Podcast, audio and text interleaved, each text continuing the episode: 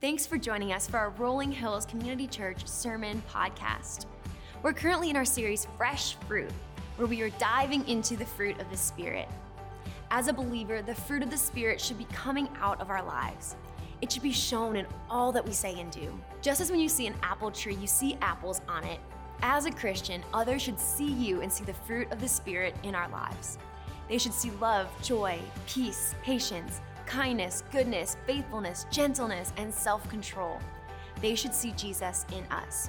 Our vertical relationship with God must be lived out in our horizontal relationships with others. So let's jump in together to this week's message of fresh fruit. We're so glad you're here.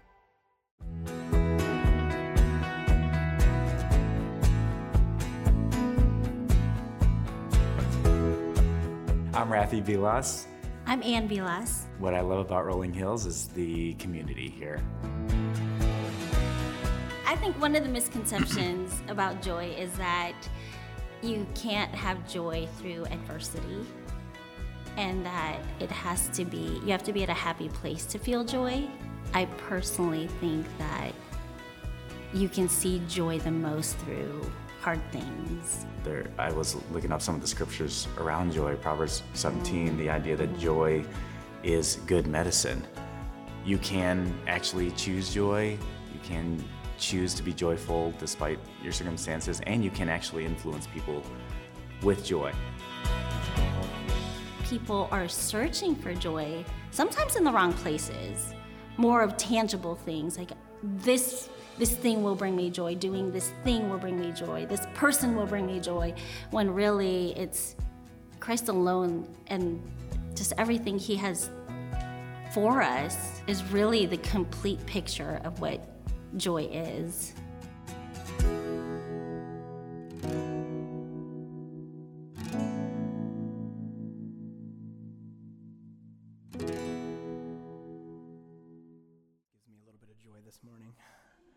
As did like all of the songs that we sang. Um, and as much fun and as much energy and as much excitement. Like I'm a little bit hoarse because I've already been through the second service of singing today, and I just these are songs that you just have to sing loud, and and, and we're actually singing theology. We're, singing the things that we believe to be true about God. We're singing the things that we need to be true about God, that we can come to Him, that we can inquire of Him, that we can beg of Him, that He is still the same God that He always is and was throughout all of Scripture, that He's a healer and a provider and a Savior. Like we need that to be true. We need to be a people who declare, sometimes just because we're reminding ourselves that I'm going to claim hallelujah in the middle of um, disaster and defeat and in storms of life, that over the presence of our enemies, we're literally going to claim that that we have a victory and that ultimately God can be trusted. Like we've already sang the good things about God today that, that we believe and that we need to be reminded of. I'm glad you guys are here today. Um, my name is Nick Allen, and I'm fortunate to get to be the campus pastor of this location of Rolling Hills. And some of you I'm meeting for the very first time, and so I'm really glad that you're here today. Um, I want to show you a couple pictures um, from my family. Um, so this is my oldest; she's 15 years old, um, and I put her in this picture, um, much to her dismay, because she's holding a watermelon that we grew. Um, and by we, I mean her and my wife. That's huge. That is a massive watermelon. It weighs like over 25 pounds. Um, and so we grew that this year. And the thing that I need you to know is that it came from a tiny little seed packet from the Dollar Tree. Like literally, that started out as this tiny little seed in our flower garden, grew to be not one, but we have like six of these things out there in two different varieties. This massive watermelon. Now, the first one, I'll confess to you, that we brought inside, we cut it immediately because we're so excited. It was white like white and kind of pasty. It was gross. Like, um, I don't even know why I said pasty. It was. It was gross. Um, the next one, we sat it on the counter for about three days, and then we cut it open, and it was juicy and red and delicious. I put salt on mine. I don't know if you do that, but it's real good.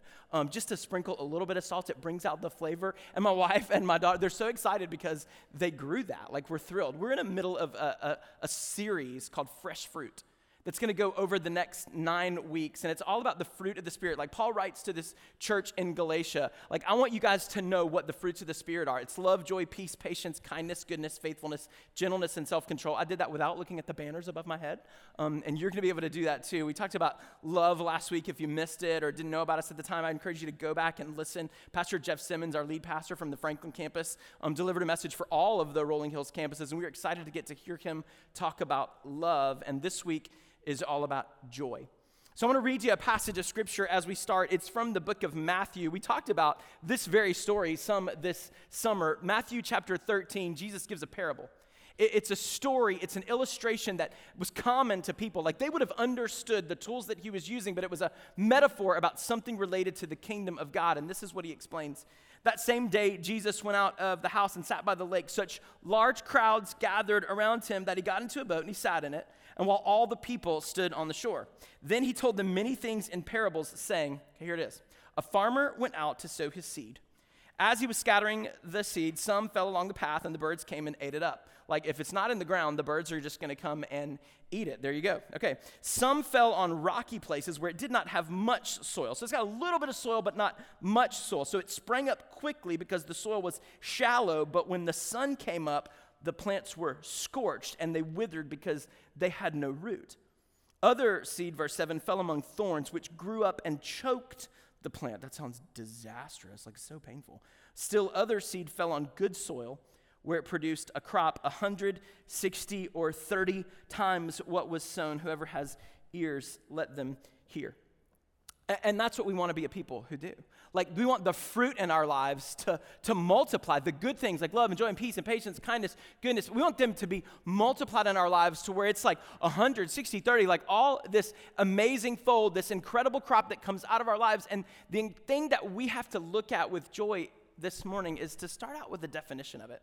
So, Mike Minter is a retired pastor from the DC area. He pastored for over 40 years the same church. He retired and moved to Franklin and couldn't sit still, so he joined the teaching team at Rolling Hills. You guys have met him because he's come and filled in a time or two at the Nashville campus. And don't worry, we will bring him back because he's awesome. And he's teaching us a lot. All of us youngerish communicators are learning a ton from him and his experience. He tells us a couple of weeks ago at our teaching team meeting that he has this definition of joy that he's used and that served him well for all 40 plus years of ministry. It's this inner spiritual confidence. Like, we need that. Like, you're looking at me and you're like, that guy doesn't need any more confidence than he already has. Trust me, I do. Like, there's moments when I'm just anxious and afraid. Like, inner spiritual, that's the key word, confidence. That God's grace is sufficient. Like it's sufficient to see me through my earthly pilgrimage. Everything that I face in life, I get to go back and say that God is enough. In, in Greek, it's from the word kara, and, it literally means to be glad. It's gladness. and we can rejoice exceedingly, like we can be overflowing and excited because of the joy that's in our life. We can be well, we can thrive. Some of you feel like you're just surviving like just barely getting by, just, just barely holding it together. And that's a common feeling in all of life, especially with the way that things have been going. But, but true joy, the kind of joy that we're talking about today, it's a confidence that we don't know where it comes from. Here it is. It comes from the fact that God's grace is sufficient. Paul wrote to a church called Corinth. He writes to them in 2 Corinthians chapter 12, verses 9 and 10, like, like that God spoke to him and said this, My grace is sufficient for you. Like it's enough. It's, in fact, it's all you need. For my power is made perfect in weakness. Therefore, I will boast. Like Paul says, because of that, I'm going to boast. I'll actually brag. I will throw shade on others because of what God has done in me. I will boast all the more gladly about my weakness so that Christ's power may rest on me. That is why, for Christ's sake, I delight. He's like, I delight. Like, I'll be excited about weaknesses, insults, hardships, persecutions, and in difficulties. And he says, For when I am weak, then I am strong. I'll tell you, our middle school and high school ministry this morning, they're going through a, a bunch of questions over the next few months. Like, can we ask that about the Bible? And the one for today is like, doesn't the Bible contradict itself? Not where you think it does, but in this instance, yes because it's a contradiction to us. Like, we don't understand how in the world a posture and a position of weakness could actually make us stronger as people. Like, why in the world we would be folks who have joy and inner spiritual confidence in the face of whatever adversity we have in life. And that's because of this true joy. True joy, like all of the other fruits that we're going to talk about for the next like seven weeks of this nine week series, like true joy, like all of the other fruits, is not something that we achieve. It's something that the Spirit develops. Oh, deep breath and long sigh. Like it's not up to us. Like the pressure's off. You don't have to figure out how to be full of joy in life all on your own. That is reserved. Like, Jesus takes the pressure off and says, Don't worry, guys. The Holy Spirit will do that for you. In fact, every single one of these things, like we're Christians, we're trying to figure out how can I be more loving? How can I be more joyful? How can I be at peace when the world is in utter chaos? How can I be patient when y'all, that's straight up hard? Like, how can I be somebody who's always kind and always good? Like, what in the world? Like, how can any of these things be true in my life? I'm just gonna have to work overtime to make it happen, no matter how we hard we work at all of these things, we will always fall short because it's ultimately the role of the Holy Spirit. And the part of the Holy Spirit in your life will now be played by the Holy Spirit to do these things in us. Like it's God's job, that tiny little seed that I didn't think would do anything this summer when they planted it in the middle of our flower garden, I go on a trip and I come back and there's like vines growing all over the ground. And I see these giant watermelons starting to, to grow and to bud. And thanks to Google, we learned that you're supposed to let them get to be around 25 pounds before you pick them up. And so we did. And I, I think to myself, okay, my wife and my daughter, they're going to take some credit for this. They, they watered it. They like put it in the ground. They thought the soil was good. We put some nutrients there. We did it in a, in a spot where it was going to get plenty of sunlight. Like, like, so they definitely did some things. They played a part. But at the end of the day, they did not invent photosynthesis. Like they didn't, they didn't work whatever magical miracle was taking place under that ground that has literally taken place since the dawn of creation that, that God created and authored to make some tiny little seed grow into a 25 pound baby fruit that's full of a whole bunch of other seeds that tastes good to us. Yes, they watered it. Yes, they planted, but they didn't make that happen. God did. And so, the soil of our lives, like the good things that are planted in us, the good things that are watered in us, Paul wrote to that same church in Corinth, he said, Hey, I planted some seeds, Apollos came and watered some seeds, but God is the one who gave growth. And I don't need anybody to come up to me afterwards. Please don't. Some of y'all are smart.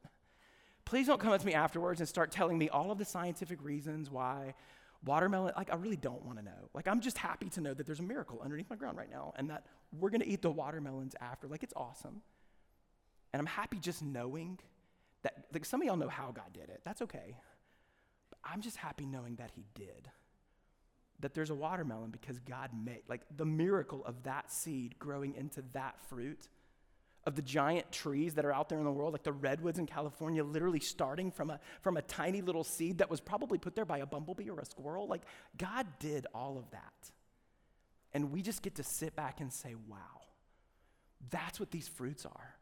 And when we see them in our lives, when we see the love and the joy and the peace and the patience and the kindness and goodness and faith, when we see that over and abundant in your life, when we see this kind of kara, exceeding joy come up in you, what we get to know is that the Holy Spirit did it. There's a passage in John chapter 15 where Jesus is literally saying, like, if you're gonna do anything, like apart from him, you can't do nothing, you have to abide.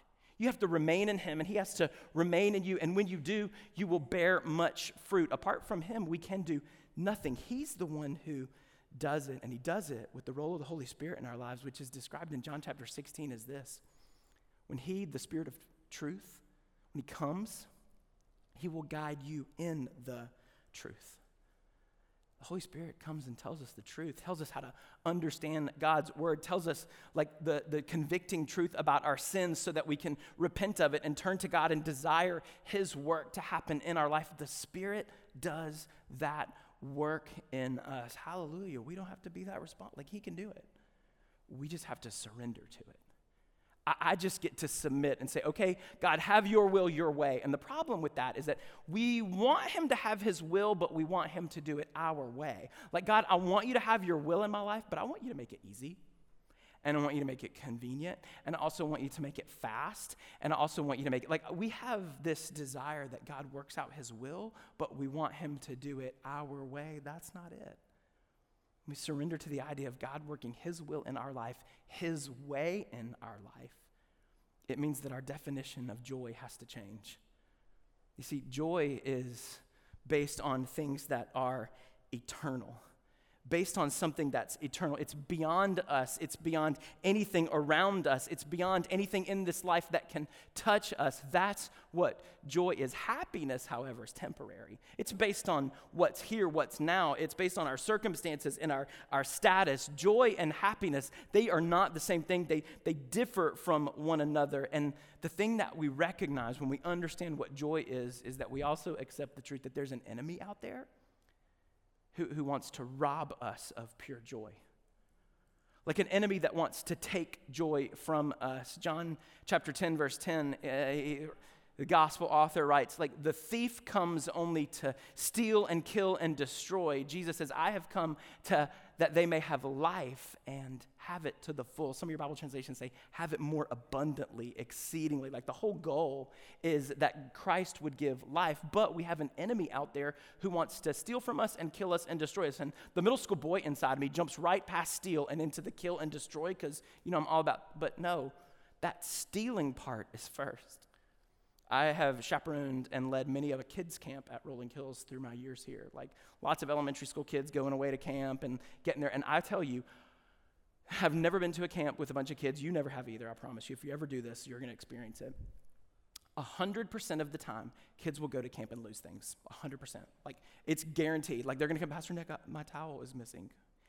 And 100% of the time that kids lose things, they will lead into the conversation like this Pastor Nick, someone stole my towel.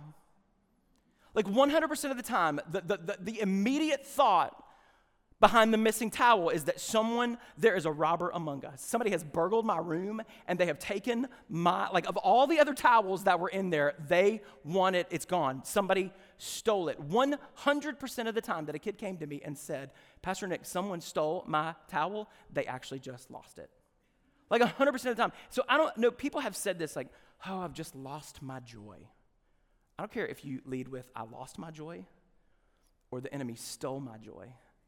The, the problem is that we as believers experience uh, the, the waning and the ebb and the flow of, of true joy in our life, and that's problematic. The reason why we experience that loss is because we don't know what real joy is and what real joy isn't. Real joy is, only found in salvation.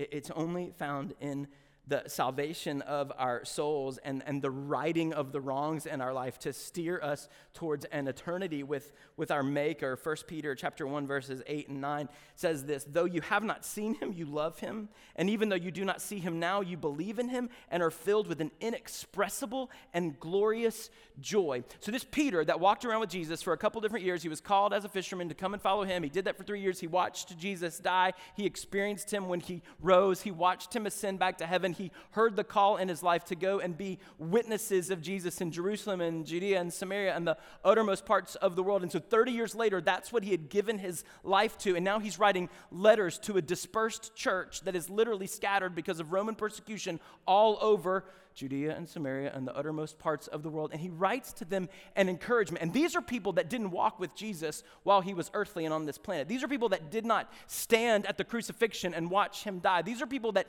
did not necessarily get to be among the 500 plus people that saw him when he was resurrected to life before he ascended back to. These are new believers who have popped up over the last 30 years of Peter's ministry. And he says, Hey, though you guys didn't see him when he was here, you love him. And though you don't get to see him right now, you be, he could literally be writing these words to us because I wasn't there 2,000 years ago. Like, though you don't, you weren't there to see him, Nick Allen, you, you love him. And though you don't see him standing in front of you right now, you believe in him. And because of that, and only that, you are filled with an inexpressible, it can't even be described, and glorious joy. And we have no idea the volume of persecution that these young believers in Jesus Christ were facing, and yet they approached it with joy. Real joy is found in our salvation. And so, one of the questions that we have to ask, I'm not really confidently to ask, and I don't want to make direct eye contact with anybody when I say it because I don't want anybody to feel like called out or singled out in this moment. There are people in this room, and the reason they don't have joy is because they don't have Jesus. And you're like, well, I go to church and I like, I participate in all the things they do there. I stand up and I sing the songs. I even give some gifts. I've been doing it for a long time, maybe even my whole life. So what's wrong with me? And the truth is is that the transaction of Christ's blood fueled sacrifice has never truly been applied to your life. And what you've been doing is try to go through those motions over and over and over again on your own, somehow trying to prove your worth to God so that you can be called His child. And you're looking around going, why is everybody else so joy filled? And you go out there in the world and you face all kinds of problems and issues, and there's no joy to confront those things because you've not truly experienced salvation. And I just want to tell you today that you can stop the striving and the effort and and just accept that you're a dirty rotten sinner in desperate need of forgiveness and that the great God of this universe, in his infinite amount of love, didn't pick you because you were good or right or lovely. He picked you because he is, and he gave his son as an atoning sacrifice for your life. I want today to be a day where salvation springs up because where salvation is, there is joy. And it's abundant, like overflowing with life. And, we want that to be the thing that you experience. So, your starting point today is not, oh, how can I have more joy in my life? And what are the three steps to being a more joy filled person? It's literally just surrendering to the salvific work of Jesus in the world where he died in your place. Nothing at all from you. And so, tell him. Just be bold enough to say, okay, I this thing that I've learned about, this thing that I've even ascribed to, this understanding that I've had, I know that it's not true about me, God, so please. I humble myself, I recognize my sin, I ask for your forgiveness, and I trust that there is no other way except your son, Jesus. And when that's applied to your life and there's a freedom that comes from it, there will be joy. Like, like real joy only comes from salvation. And it's also, when it's real, it's not limited by our problems. No, it just enhances. Literally, like James, the, the literal brother of Jesus who came to faith in Christ after the fact, he literally says this in James chapter 1, verses 2 and 3 consider it pure joy. Like the best kind of kara there is, like pr- pr- consider it pure joy, my brothers and sisters, whenever you face trials of many kinds. He's basically writing the words of Paul I delight in insults and hardships and weaknesses and persecutions and in difficulties because when I'm weak, then I'm strong. Like, consider it joy when you face those kind of trials because you know that the testing of your faith develops and produces perseverance. Like, joy is not the absence of problems. That's the prosperity gospel, the one that says, oh, if you just trust Jesus and you go to church, all your problems will absolutely vanish and disappear. And if your problems don't vanish and disappear, then you just didn't trust or give quite enough. There's no prosperity in this. Like, God literally gave himself for us and doesn't promise to eliminate problems from us. No, they just enhance the gift of faith that he's given us. Joy is not the absence of our problems, it's the presence of God in our lives. That's where our joy comes from. But there are thieves. The enemy's out to take it, um, like common thieves in the idea of us being a, a joy filled people. How about worry? These aren't all the things that are going to rob you of joy in your life, but here's a couple worry. It's the misunderstanding of God's sovereign power in your life. It's somehow believing that there are problems and issues and difficulties that are, that are, that are bigger than him. But y'all, there's a lot to worry about. Y'all like, Pastor Nick, there's a lot to worry about. Have you seen headlines? Have you been on the Twitter? Like, have you seen kids today? Like, they're just wrecked. Like, where is the world headed? And people worry because they want to know where the world is headed, and it's just doomed, right? And here's where the world's headed nowhere outside the divine, permissive will and perfect salvific plan of our heavenly Father. How can you say that? How can you assume that God authored or allowed any of these awful things that I'm so worried about in life? To assume that He didn't is to make Him smaller than He is. And that's what the enemy wants. He wants God to seem smaller so that your problems seem bigger. And the method that he uses in our lives to do that is lies. Scripture tells that he's the, the father of lies. And if he can get you to believe lies instead of truth, you will somehow look around the world and say, I'm missing some joy that somebody else out there has. And it's because God is not good enough. And then all of a sudden you're worried and, and you're filled with it and you're, you're afraid. Andy Stanley says that fear is profitable. Like the headlines have a goal to get us to be afraid. Like the tweets have a goal to get us to be afraid so that we will diminish the power of God in our lives. And worry is just misunderstanding that He is bigger than anything that we can face. I was talking to a precious lady in our congregation this, this week. I'm not going to tell you her story because I believe fully that one day she'll stand here and do that, and we will be blown away by what God has done in our life. But she cited a Beth Moore Bible study on the book of Esther. And she said that one of the things that Beth Moore told you to do in the Bible study is that you had to, to write down, like literally write it down. Don't just think it, but write it down so that you can read it. Your absolute worst nightmare. Like your worst nightmare. The worst thing that could actually happen to you in this life. Some of you are living your worst nightmare. Some of you have already walked through your worst nightmare, but some of you just have that looming. This is the absolute worst thing that could ever happen. And as a part of that, you literally have to write down if or when that nightmare happens, God is still faithful. And then you have to write down and read it out loud. If and when that nightmare happens, God will be with me and He will hold me and He will help me if that nightmare, when that nightmare happens, God is going to perform a, a mighty work in my life. Nick, this is supposed to be a sermon about joy, and you're up here talking about nightmares. I, I hate nightmares. I have to watch HGTV or the Food Network, even, even when I just think about Stranger Things, because I don't want to have bad dreams at night. Like, I'm talking about nightmares, but I know that there are people who are living them. Like, the worst thing that people can imagine sometimes does come true. And when it does, we have to be a people. Like it should be our joy to say, Your will, your way. Like it should be our joy to say that, that God is still in control, that God remains faithful, that God is with me, that God holds me, that He helps me, and that somehow in the middle of the thing that I labeled as my worst possible nightmare in life, He is doing a work. Joy is not the absence of nightmares, it's the ability to wake up and still know and trust that God is in charge and that there is hope in spite of them. There's another thief it's comparison. And it's when you and I substitute the true sources of joy in our life for inadequate, faulty ones. In Habakkuk chapter 3, Old Testament, verses 17 and 18 says this Though the fig tree does not bud, and there are no grapes on the vines, though the olive crop fails and the fields produce no food, though there are no sheep in the pen and no cattle in the stalls, yet I will rejoice in the Lord. I will be joyful in God, my Savior. There's a lot of people out there in the world with more figs than me,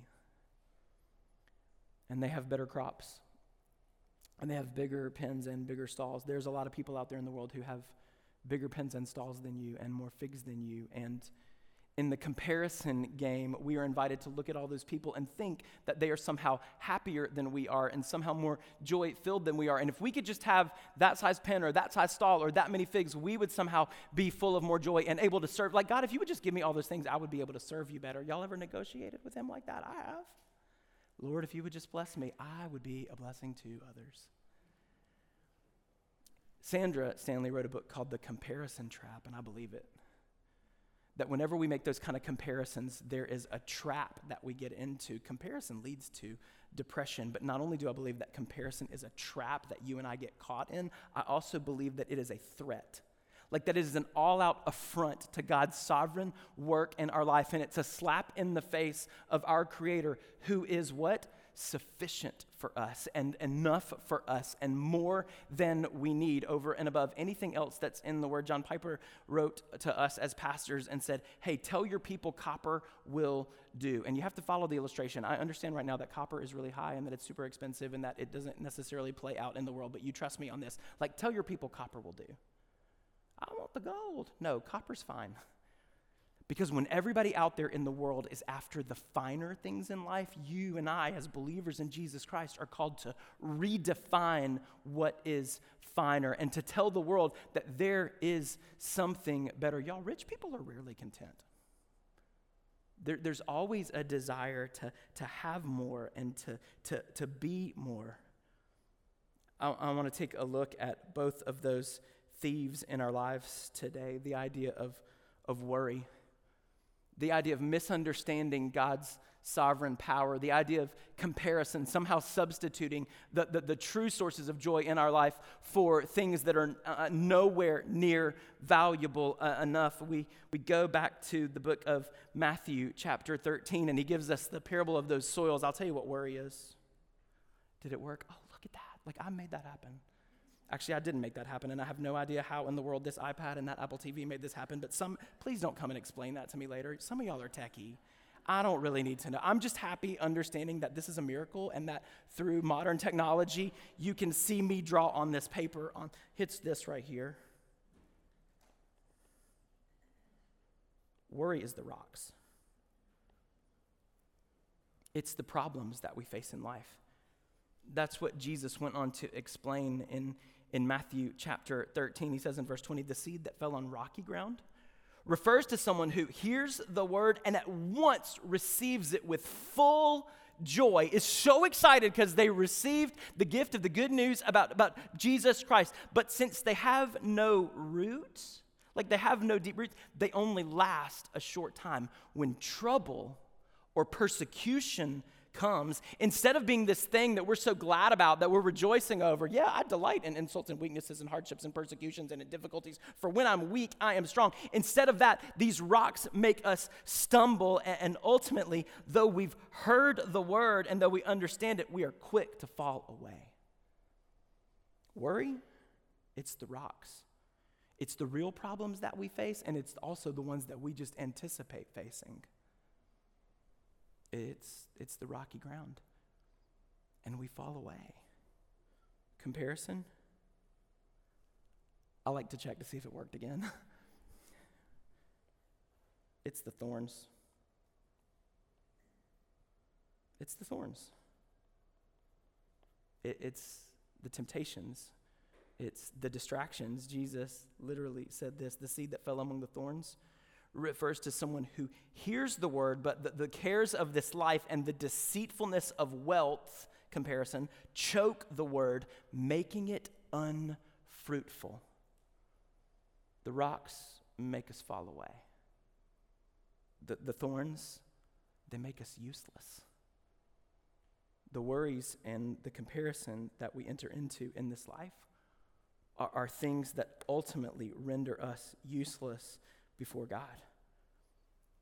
You know, there's no New Testament context, no special instruction for how believers in Jesus are supposed to behave when they have empirical power or when they have modern day wealth. Like, there's no special provision for how you and I, in a more than developed postmodern world, are supposed to live and act because we have all of this wealth and because we have all of this power. There's no like, hey, you're supposed to act like Jesus when you're poor and when you're persecuted and when you're struggling. And if somebody threatens your power, you can actually put a pin in that, go act any way that you want to, mimic the patterns of this world. And then once you retain your power, come back to acting like Jesus again. There's no special special provision for how we're supposed to be joy filled Christians when we're living in the land of plenty. It's literally the same thing. The way that we're supposed to be loving, the way that we're supposed to be joy filled, the way that we're supposed to be at peace, the way that we're supposed to exhibit patience and kindness and goodness and faithfulness,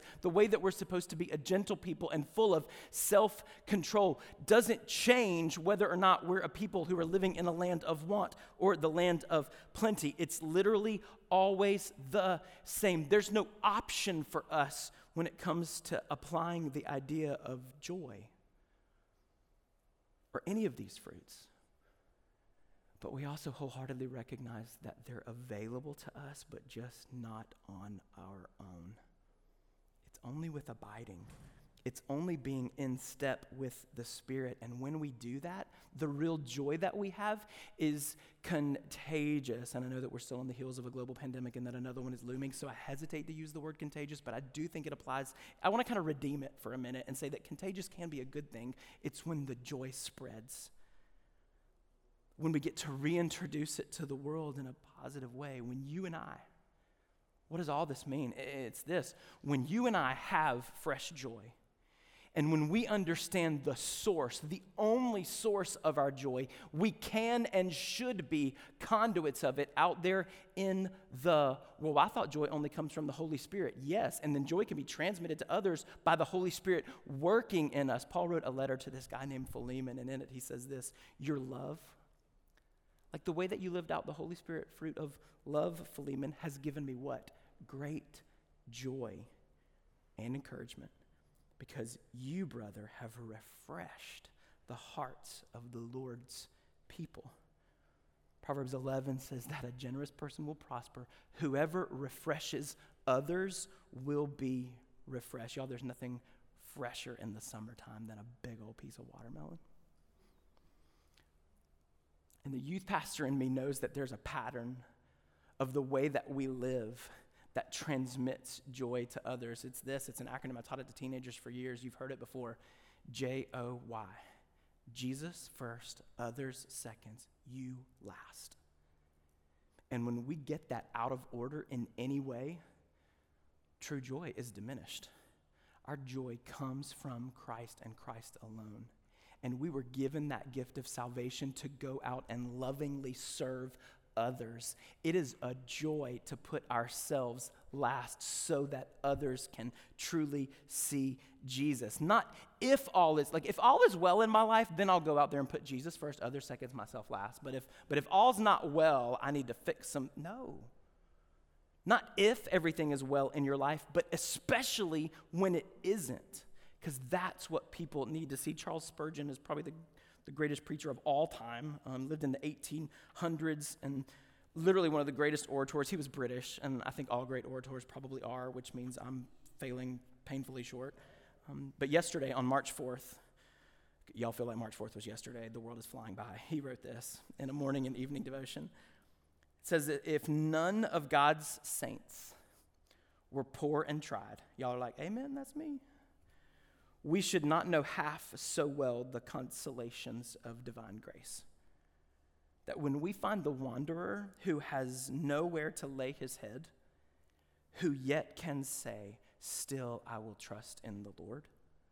When we see the pauper starving on bread and water, who still glories in Jesus, when we see the bereaved widow overwhelmed in affliction and yet having faith in Christ, Oh, what honor it reflects on the gospel. God's grace is illustrated and magnified in the poverty and in the trials of believers.